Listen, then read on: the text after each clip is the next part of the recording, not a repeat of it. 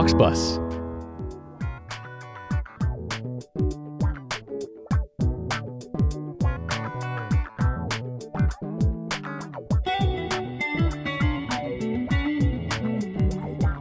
Welcome, everybody, to the podcast, Relationships.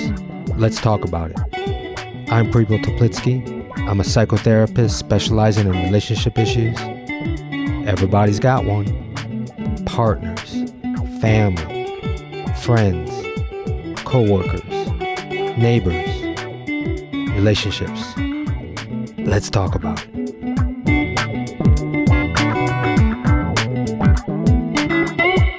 Hey, everybody. Thanks for joining me on this episode What Men Want in Relationships.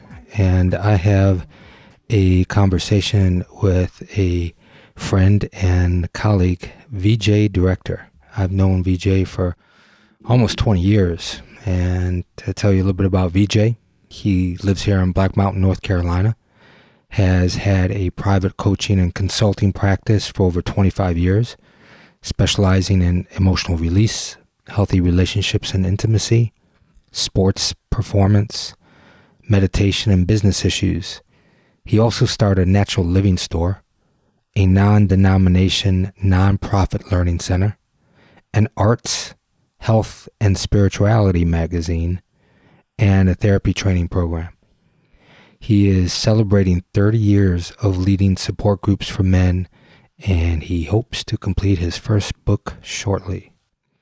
In our conversation, we talk about the need for women to understand men's shame and feeling of inadequacy, and the need for affirmative acknowledgement, appreciation, as well as, yes, non sexual touch. Men actually really want non sexual touch as affirmation of love and support. We also have conversations in the areas of men's challenges with anger and healthy masculinity, and men's needs for softness in complaints versus harsh criticisms, and a whole bunch more. So, I hope you enjoy this conversation.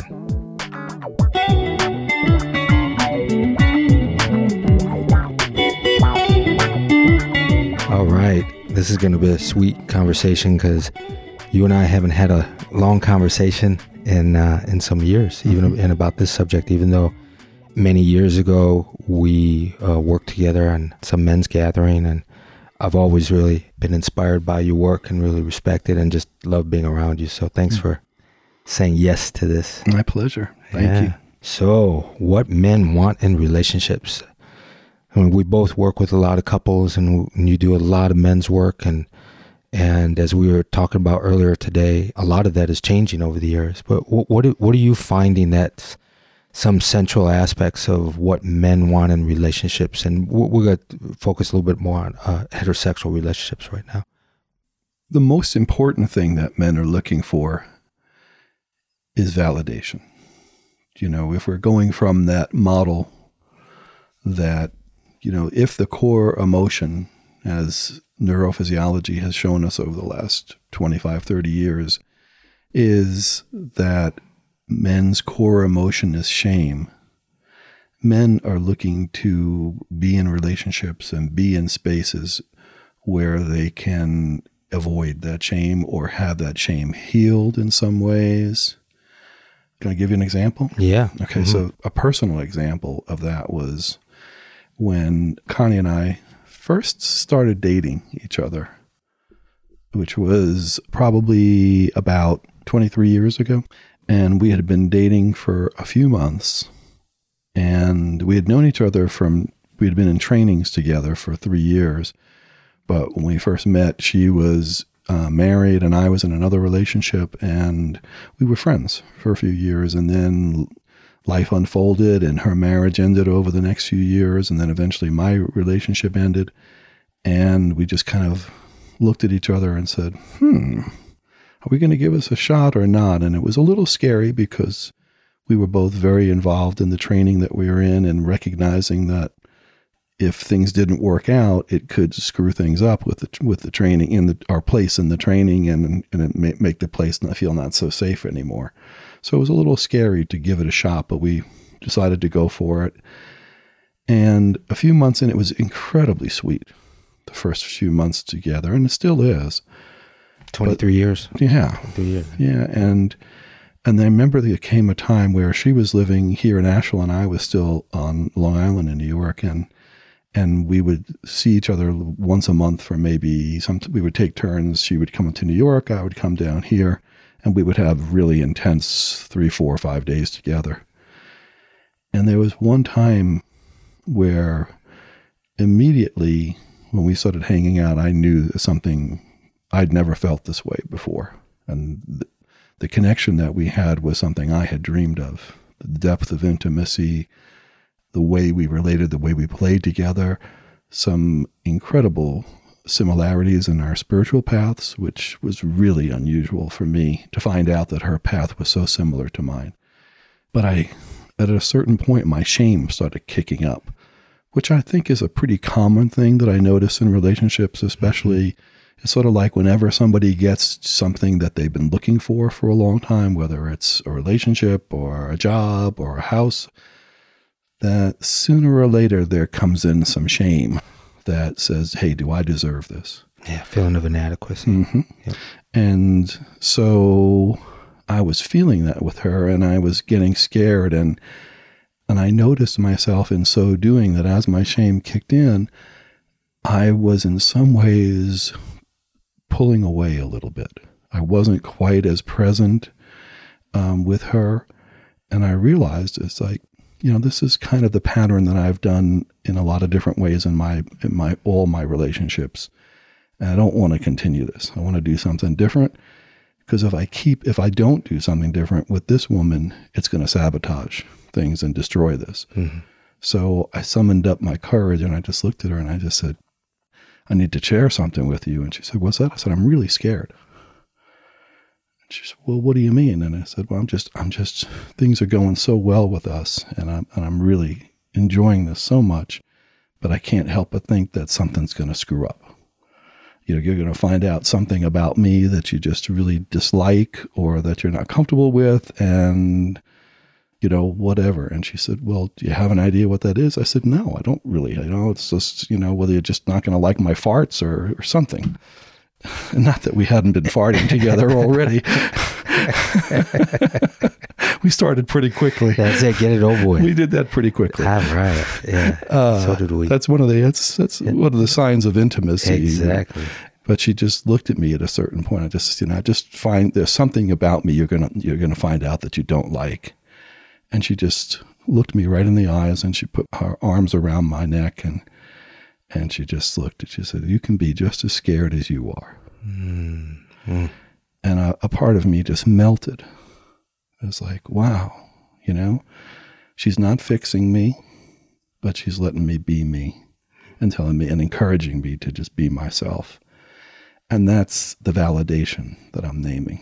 Right. You know, I think that's what everybody's men particularly are really looking for. Yeah with a partner. You know, I mean, you know, there's always going to be, depending upon the age of people, it makes a really big difference. Yeah. Younger people are going to, you know, sex is going to be a more important part of it, an mm-hmm. equation, whereas we get a little older in our 50s and 60s, and some guys who are really, you know, high testosterone people, sex will be really super important. But for most men, by the time we've hit our 50s and 60s, sex might be important but it's less important. Yeah. Companionship is. And I believe the non sexual touch has been always important for men throughout the age groups because through me and the work that I do, I always hear men say, you know, when I'm doing something, if you just walk by and you just touch me mm-hmm. while I'm doing something on the computer, I just feel that just sets me. Boy, yeah. I just just love that. And a lot of women don't really understand the power of that. Mm-hmm. That power of that validation of that touch is like, I, I love you, I approve of you. I right. want I like that you're here.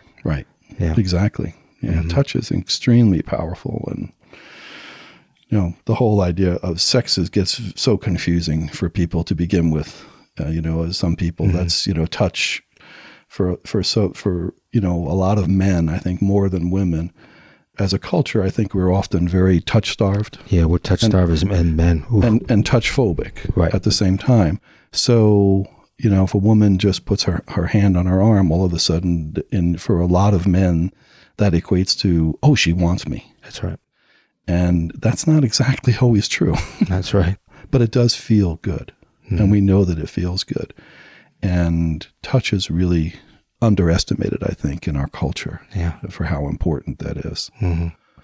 So when you when you're working with couples, I know when when I am, I'm just want to check in with you that that aspect of touch and sex. When a woman says, "Look, you know, I really don't. Every time I touch, I don't want to have sex. It triggers off." Mm-hmm. But one part that I don't know that if that's going on in the relationship is maybe there's not enough touch.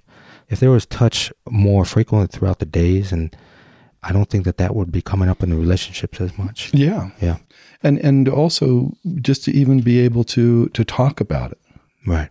You know, because it's there's not a lot of communication about touch and sex, and it's just okay. Well, what does that mean when you put when you touch me? hmm Does it mean you want sex?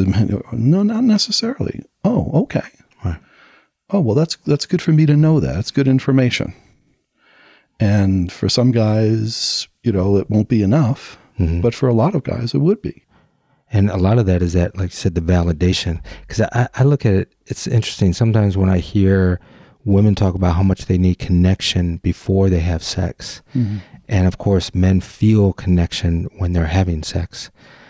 One aspect of getting appreciated and praised and validated before sex is like the woman's connection before sex. I don't think enough men ask for that or mm. have that in their life of like showing up in a nurturing way by being approved of and being appreciated before sex. Mm-hmm. So that the whole performance and all that other aspects that come into men psyche about how they should show up. Yeah. Yeah. It's interesting, you know. I've had a some real teachers of, of relating for me in my life, and John Lee has been one of them with his works. Osho, my my favorite spiritual teacher, um, is has been there a lot. Ram Dass, Pat Love.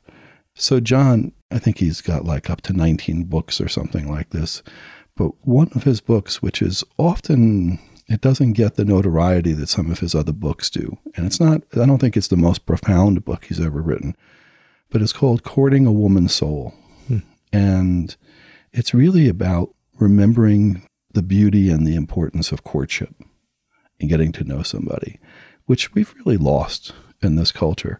And it's funny to me, you know, where with even with Osho, you know, who was he became known in some ways as the sex guru and there was an awful lot of sex at, some of his ashrams at, at different times. But I've also heard different people who have been around him a lot say, you know, that it, in his ideal world of Tantra, as he called it, Tantra would be waiting to get to know somebody hmm. a little bit more. It wouldn't be diving right into sex, physical contact with somebody right away. It would be taking a few months to get to know somebody before getting into sex. And I feel like, you know, in our culture where it's like this, you know, this third date hmm. thing, Right. you know, it's such bullshit. And Right. it causes so much discomfort and pain for people. And a lot of the work that I do with men, especially if they're coming out of relationships, I really encourage men to take some time before diving back into another relationship, which men historically don't do very well Right. Yeah. um, most men, not all men, but most men, you know, they get out of one relationship and boom, they're into with somebody else really quickly. Why, why do you think that? Why do you think men tend to do that? Um, I think for most men, it's really hard for a lot of men to be alone. And to me, I don't limit it to men. I think for any fully grown adult, for most fully grown, uh, mature adults, an important lesson is to have some time to, to learn to live alone and be on their own. Right. Take care of their own needs. Yeah. Their own emotions. Yeah, so you come into a relationship being much less needy Right. than you would be otherwise.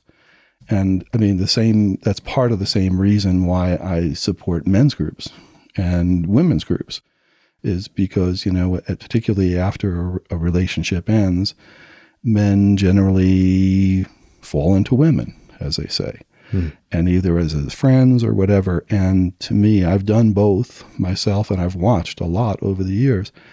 And it's a, a real importance for men to fall into men hmm. when a relationship ends. Instead of going to women for their emotional support, to learn to be able to use the and nurture relationships with men that support them and to use that time to fall into men for their emotional needs and to see that they can get those needs met without going to a woman for them. Right. And this way, when they take, when the time comes, when they're ready, you know, six months, a year to start dating, they're nowhere near as needy as they would be. Hmm. And they can stand in their, on their own two feet. And they have the support when they need it in the, when they're in a relationship because Right. a lot of men don't have that. It's amazing. A lot of men don't have that natural support system to be able to go and have a good friend to give perspective when there's no connection here in their relationship. It's challenging to be able to find that in their men's connections. Yeah, and, and it's I mean, there's also for me there's a little sadness in this in that I'm in my 30th year of being with around men's men's groups. And it's very very common that men are, you know there's a comedian named Rita Rudner. I don't know if you're familiar with her. She's a really good stand-up thing and and she basically calls men, you know, single men, she says, are basically bears with furniture. and and there there's a certain truth to that. Uh-huh. You know, not all men, but a lot of men, especially when they're new on their own. Yeah. And you know, for men to learn to be able to reach out to other people and to stand on their own two feet and to be supported by other men makes them so much more stronger in relationship. But what ends up happening is they'll leave a relationship. That's what gets men into a men's group in the first place grief of some kind, or some sort of a loss or the threat of loss. Right.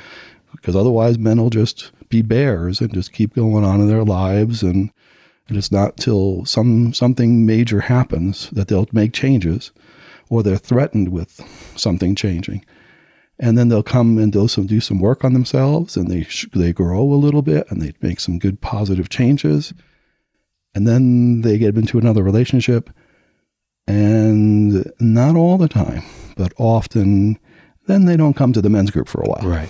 You know because now everything's taken care of i got all my needs taken care of right here and to me that's that's the opposite of what's mm-hmm. true it's like if we're going to have a, a good relationship with another individual, we have to have some support place to be able to go and to take our stuff to so that we don't dump it on that particular person. Yeah.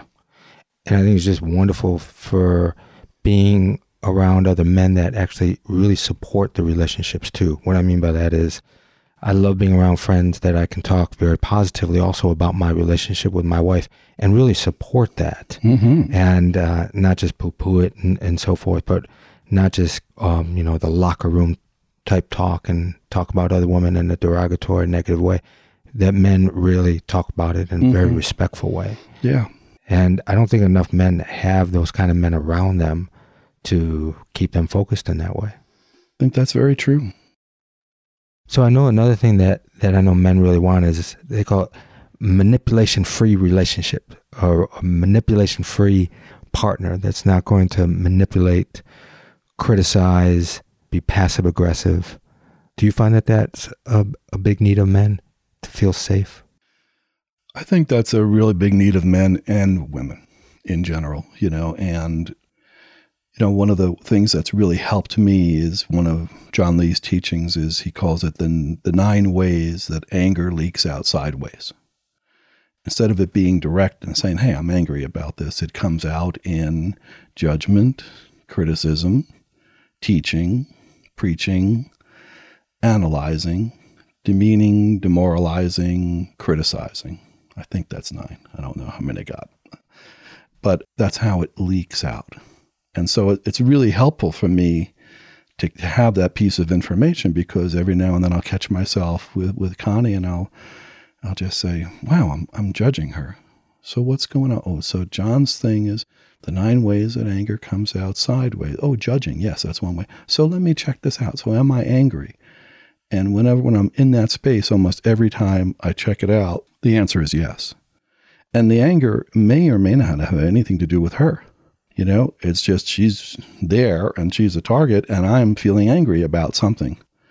And so that's liberating for me because if it's about me, I can change that. Right. Yeah. So if I can have that awareness, oh, you know, oh, look, I'm angry, and I can look in her and say, hey, you know, I'm angry. And she said, what are you, you know, do you know what you're angry about? I thought, oh, I'm, well, I'm not exactly sure, but you know, it's just been a bad week, and you know, whatever.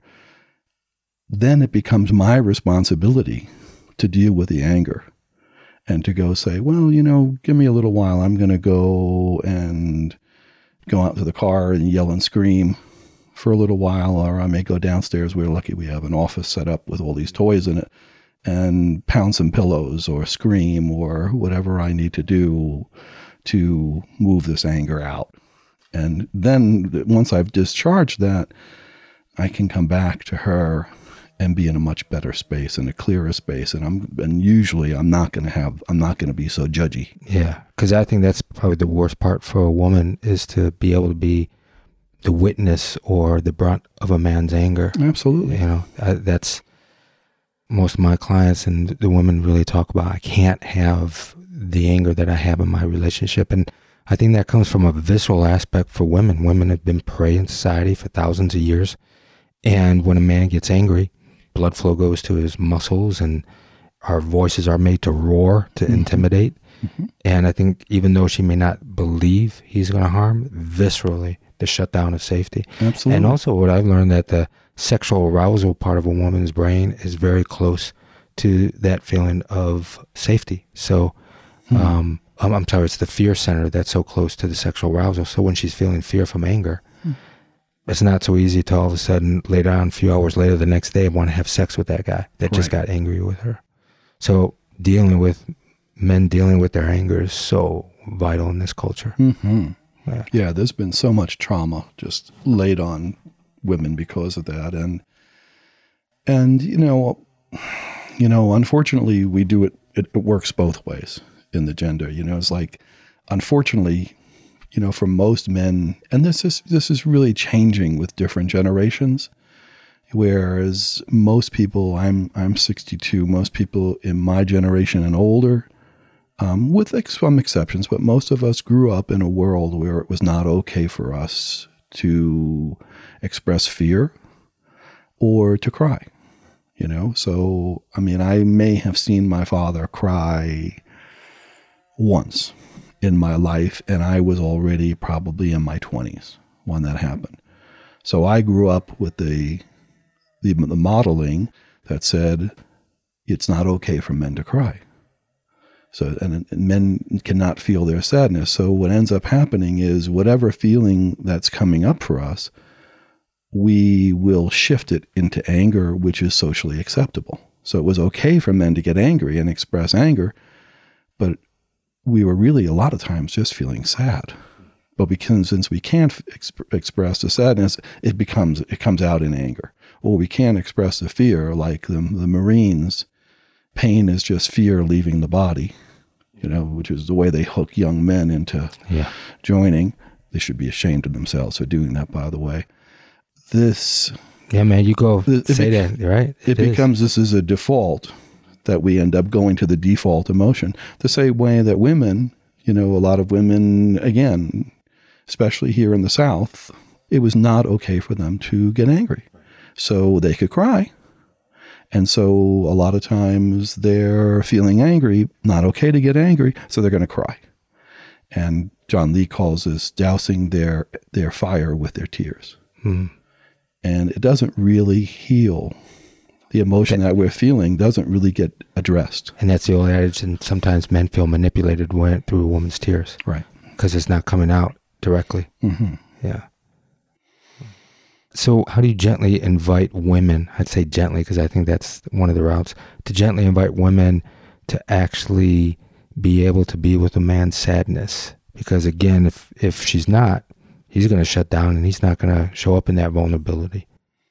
Well, that's a really great question, you know, and, you know, it comes down to this whole idea and understanding, you know, we were this piece by Pat Love about understanding the differences between men and women. from a neurophysiological point of view, where if the core emotion that neurophysiology has shown for men is, is shame, and the core emotion for women is fear, and that the problem with heterosexual relationships is that most men don't understand and appreciate women's fear, and most women don't understand and accept men's shame. You know, they'll say something to us, and they'll and they have no idea that perhaps how big a trust that they're breaking, and how long it's going to take us to feel safe with them again, and vice versa. Of course, you know, just even you know, I'll look at men sometimes and you know, it's a common thing where driving in a car and the man's driving and the woman says, you know, hey, slow down. You're going a little too fast. And and the guy says, Oh no, I got it. It's okay. Yeah, don't question my manlyhood. Right, exactly. And at the same time, what he's doing is he's now invalidating her emotions and Her telling fear. her that her fear is not right and he's got it under control. But she's already starting to pull away, and her safety with him is is is pulling away too. So we're all suffering because of this. And so, you know, as Pat would say, basically the the work for for men is to understand and accept and validate women's fear, and for women, their work is to understand and accept and validate our shame, our feelings of inadequacy, and to understand. And women, I, I've talked with women about this, and I'm always been so surprised at how shocked they are, because most women have the feeling they see men as thinking that a man could walk into a room and he thinks that 90% of the women in the room are going to want him. and yet the reality is, in my experience with men, that there are some men like that, but Yeah. it's about 10%. Yeah, And the other 90% can't believe that any woman ever wants to be with us. that's right. Yeah. Is it, you know, I've- I heard this one time that men are biologically inadequate. When a man ejaculates, millions and millions and millions of sperm go out, and maybe one of those suckers are going to make it. You know, so so like there's a biological aspect of inadequacy, and I, but I think you're right. It shows up so much that it's it's not the narcissism male figure that is really dominant in the culture. It's the opposite. It's Right. the inadequacy and the shame. hmm Yeah. You know, again, you know, in, in 150 years, they say men and women will be able to relate to each other about the same way that men relate to men now and women relate to women. And again, 150 years seems like a long time, but in, in a historical perspective, it's it's gonna it's a blink of an eye. So it's pretty amazing that that we're getting that way. And I think younger people today are, to me, they have not that they don't have some things that drive me a little crazy, especially with you know addictions to the phones and things like this and and to social media, but in other ways their relating reflects that. It's much better, you know, and younger people are racially much more accepting of each other and their genders are much more open-minded than even our generation was Yeah. and our generation tried and they really want more equality. They want more equality in the sense of uh, work and uh, chore descriptions around the house and so forth. So a lot more desire for that. and that's equality. that's going to help all male female relations Mm-hmm. in time Right. And you're right. When we were talking earlier, there is this spectrum of difference, not only from uh, uh, years of culture differences, but even with age. I know as we get, I'll speak for myself, when I'm getting older and approaching 60, what I want for my woman is not the aspect of her being a go getter in the world. I, I want her to be here and nurturing and listen and give me emotional intimacy and and I don't know how much that is in the younger generation as opposed to adventure and compatibility and uh, trying to achieve goals together. And that's an interesting aspect of what men want differently in relationships. Really depend also where they are in their lifespan. Yeah, this is this is where the work with David Deida gets really interesting to me, and I like some of the work that he does. Some of it doesn't uh, sing with me at all. Yeah, me too. Yeah. But I think that there's a really common thing today, especially with younger people in their, and I, I say younger people, I'm talking late 20s, 30s, maybe early 40s, where there's a very common theme that I see in art and in my clients and in the world. I don't know if it's just Asheville or if it's everywhere. Women, especially as they're having children, the big question for them is is this guy going to show up? Reliable. Is he going to be reliable? Exactly. Yep. Is he going to be here? Am I going to, you know, have to be the breadwinner and the mom and take care of everything here? Am I going to have like another kid to take care of? Or is this guy going to show up as an adult and be here and be a partner for me? And that's a really big question for men today, especially mm-hmm. younger men. Questions for them to be able to answer. Right. Am I going to be, am I going to show up? Yeah. And what does it mean to show up? Mm-hmm. That's a, that's the biggest question that I see. And it's really common. And I've seen a lot of relationships end you know, even there's a, there's a commercial out today right now that I saw that I think is a really profound commercial where you see a woman. There's a she's moving furniture, and it's talking about how challenges and of living together are, are so great and exciting and everything. And then at the very end of the commercial, you realize she's been with her girlfriends helping her move and stuff. And the last scene and the thing is, she said, to which Gary really failed Mm. And there's this guy sitting here with, you know, one of these video things on his, you know, virtual reality, yeah, virtual thing, reality right? thing in this empty room. She's she's, probably, she's emptied out the whole place with all the furniture, and he's sitting in the one chair and that's left in the place with the virtual reality. And she walks out the door and sort of says goodbye, and he doesn't even hear her, and turns off the light, and all of a sudden he looks up and what's happened? Mm-hmm. And she's out the door. Right. That's real. That's real. Yeah. You know, that's a real question of what's happening in the culture today. So this is where David Deida stuff to me is valuable because I think that there is a certain part of women that are craving for man to show to show up and bring the masculine side of themselves mm-hmm. with us. And I know it gets into a whole big question and people some people don't like the whole idea of masculine and feminine. Mm-hmm. But to me, it was Jung's theory and it still has a lot of validity that all of us have an inner masculine and an inner feminine, and there's a certain balance point that works for us. Right. And each person is different. If a woman usually is asking men to show up in reliability, what do you think? Common theme that men are asking women to show up in. Well, that's the other part of David Deida stuff is that the men are, are asking the women to bring the feminine and to bring softness, softness and, and nurturing, and nurturing yeah. and compassion, right. and soft startups when they complain, not hard criticisms, right, right, yeah, mm-hmm. giving them slack, mm-hmm. right, yeah, and su- yeah. support, right. and just to know that they're there, right, and I think that that works well when a man's being reliable. If he's showing up, a woman's going to be more apt Absolutely. to give all that. Exactly, yeah. and that's and that's the game, mm-hmm. you know, and in that way you know, I can remember one of my first therapists saying to me, you know, the man has the man has the penis, and he was talking in a in a Jungian way. You know, the man goes outward. It's a man's job to start, to initiate, to get things going.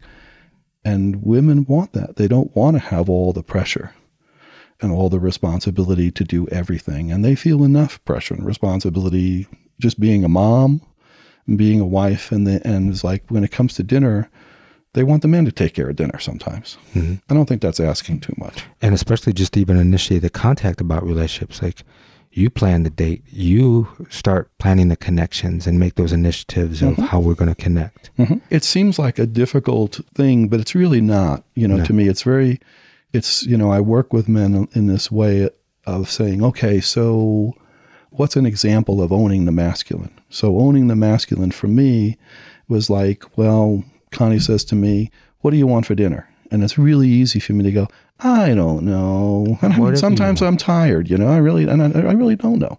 But in general, it's like, it's easy for me. That's the, the passive side that I'm sliding into.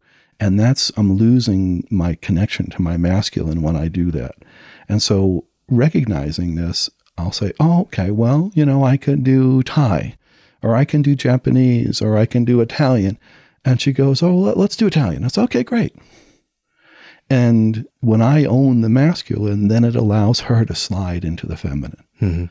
She's asking for that. yeah, exactly. Right. Yeah. And it's really important that you know, that I name something, you know, because it's not so important that I get what I want. hmm Right. But it's just important for me to ask for what I want. And Right. to me, that's the biggest example Yeah. Of owning the masculine, you know, and, and this has been going on for centuries. Right. Rumi has one of those beautiful poems, you know. The breeze at dawn has secrets to tell you. Don't go back to sleep. We must ask for what we really want. Don't go back to sleep.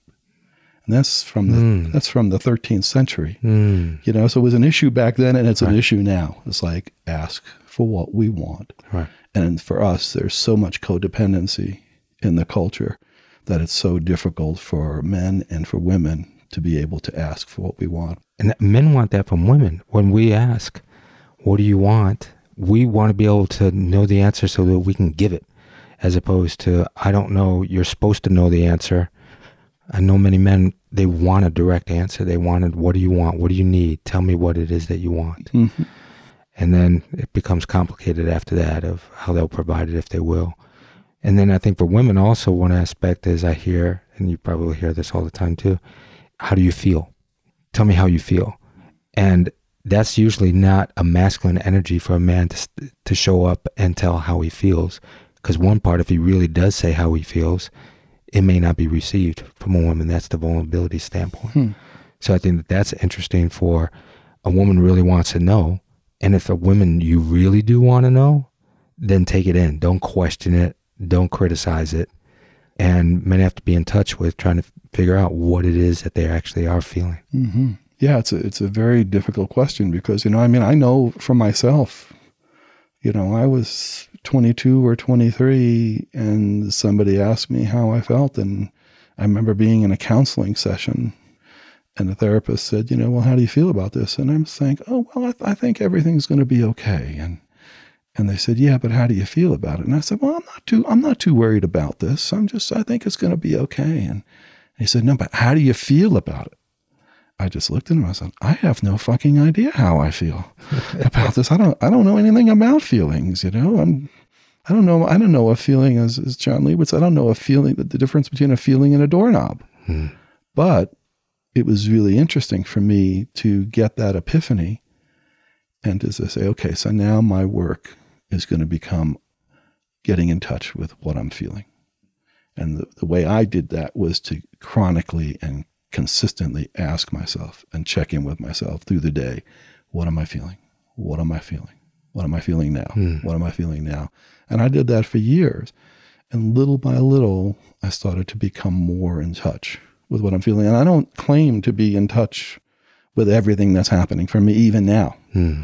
I'll tell people when I used to have employees, and um, and I'll say this to Connie too, you know, like, or my, my, my partner or important people close to me. I'll say, look, you know, if you were if, when when you're working for me or have an idea about something, I really want to hear your ideas, but understand something about me. I'm a real stubborn son of a bitch, and I hate change. I need change, but I hate it. I resist it. I like creature comforts and I like habits and stuff, and r- that works for me. So if you come to me um, with an idea, it may be the greatest idea I've ever heard, but my initial reaction is going to be resistance. So don't expect me when you come to the idea with the idea. Don't expect me to start jumping up and down and get all excited when you bring it to me, because I'll sit with it, and the next day I may come back and say, "Now I'll jump up and down," but I needed some time to work that through, and that's what I'm really feeling. But my initial feeling is going to be resistance and if somebody comes to me, you know, kind of hits me with an idea about something, and I'll say, you know, let me sleep on this because I know what I'm feeling right now, mm. but I don't, I think this is more reaction. Mm. I don't think this is what I'm really feeling, the big picture. Do you think a lot of men feel that, that that's what they, their first response is resistance, and then they, they need that time to really figure out what's going on. But it's beautiful to do what you said to actually set the stage and say, this is what I know about myself. And Yeah. don't take it personally and give me some space and don't criticize my resistance. Know that that's phase one. Right. Yeah. And if I can be really on my game, one of the rare times that I am, Oh, you're on your game, man. I know you are. when I when I can do that, and I can, you know, and she'll come up with an idea about something, I'll say, okay, you know, just let me have the night. Let me mm. sleep on this, because usually when I it gives me when I can dream on something, the next morning, I clear stuff out and I have a much clearer perspective of what's really what I'm is really happening for me and what my truth is really is on a deeper level. And my reaction in the in the moment might be very different than what my ultimate truth is. Mm-hmm. I have a great example for you. When Con, also when Connie and I had been dating for probably I don't know five or six months or something, and again we were doing long distance stuff, and at, at a certain point, one of the things that I was really clear that I, when I went into this relationship with her was one of my first priorities is I I came out of a relationship that was really hard for my partner to tell me the truth and for me to really be able to trust that she was telling me the truth. And that was ultimately the reason I felt like I needed to end the relationship. It was I wanted to go deeper. and My heart was crying for a deeper intimacy, and I just felt like I was never, I wasn't going to be able to get that with this person. So we, we ended. And then when Connie and I got together, probably like maybe five or six months in, she was down here, I was still in New York, and we would talk every night. And she was really big into contra dancing at the time. And she said to me one night, she said, "Oh, by the way, you know, um, there's a, a guy one of the contra dances asked me out, and I think I want to go out with him. And I just want to check that out with you and, and see how you feel about that." And a little my heart just jumped into my stomach in the moment because I was really, you know, I felt like we had something really profound, and I was confused. It's like, wow, are you not feeling what I'm feeling? Am, am I alone in this? And that just you know i was i wouldn't be thinking about seeing anybody else at that time even though we were 750 miles away.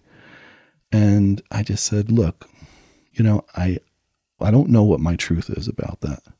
You know i know what i'd like to be able to, to say to you. You know i'm an osho disciple.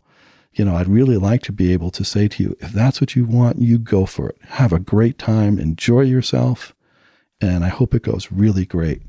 I said but i'm just not that evolved and and and maybe and, and, it may take me a few more lives if I ever get there, but I don't think I'm going to get there in this lifetime. And um, part of you was saying, "No, nah, don't do it, don't do it, yeah. don't do it." And my, so right now, I said it really doesn't feel good to me. Hmm. That's my first impression. She said, "Okay," and whatever. But she went ahead with it, and we got off the phone eventually. And I hung up the phone, and within ten minutes, all of a sudden, this elation came over me and all of a sudden, I was just so ecstatic. And I didn't understand why this ecstasy was coming over me. And then I got it. I said, wow, I wanted a woman who could tell me the truth, even if it was something I didn't want to hear. You know, it, mm-hmm. wasn't going to be very popular, but he still had the courage to tell me the truth. And I've got it. And that made me ecstatic. Creates a lot of safety for you. Yeah. yeah. You know, this is what I wanted. Yeah. And now I got it. Mm-hmm. And sometimes it's not going to feel be, good. That's when, right. When she comes at me with the truth. Right. But I'd rather have that than have codependent manipulations right. going on and things and half truths and stuff, which is crazy making. Right.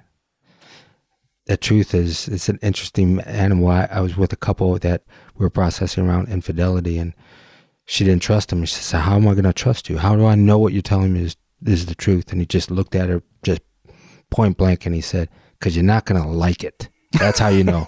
That's how you know it's going to be the truth. And there's some truth in that, right? Yeah. There is some truth in that. Right. Sometimes. Right. Right. Mm-hmm. Yeah.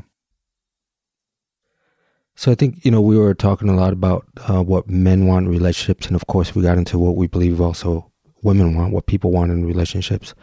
And I think one part of that is I think we all want growth, even though we don't know it.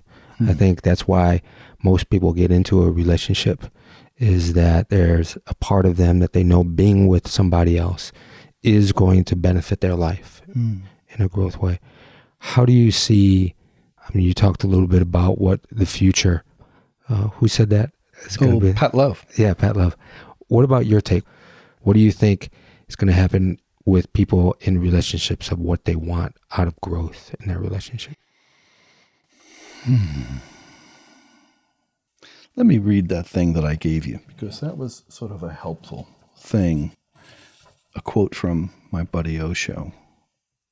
It's called, this one's called Relationship. Relationship is the highest peak of friendship.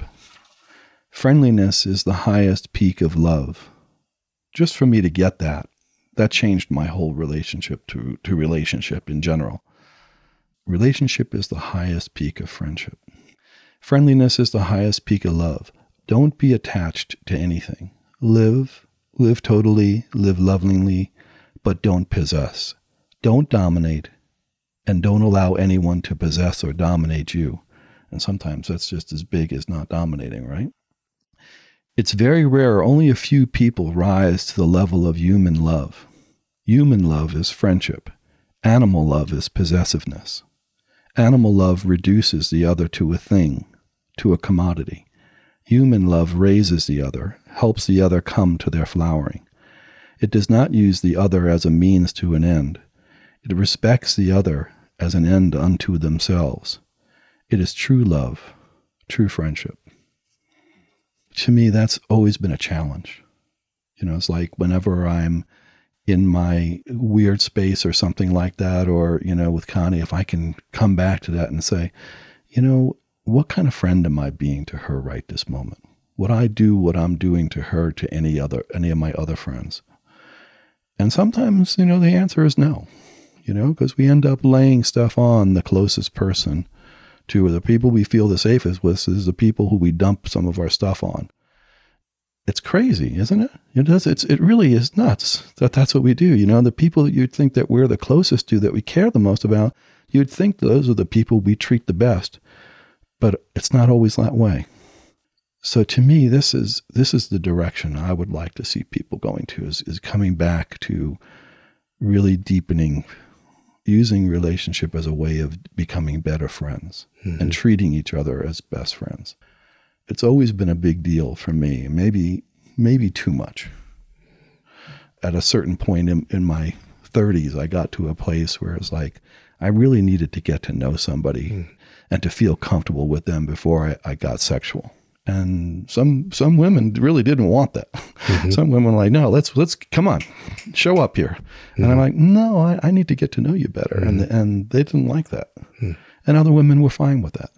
Know? I think that's a wonderful direction. And also, in my observation, and when I see you and Connie out, and what I know through my relationship also with Connie, that you guys have a beautiful friendship, and I love seeing that because that's so important to my relationship with Rainbow and I uh, second that motion of that's what I hope that people get out of the aspect of their relationships and growth is to understand how to be better friends for each other and mm-hmm. really be mm-hmm. there for each other. Mm-hmm.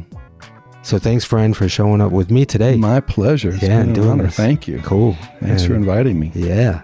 All right. This is fun. Cool. We'll do it again. okay.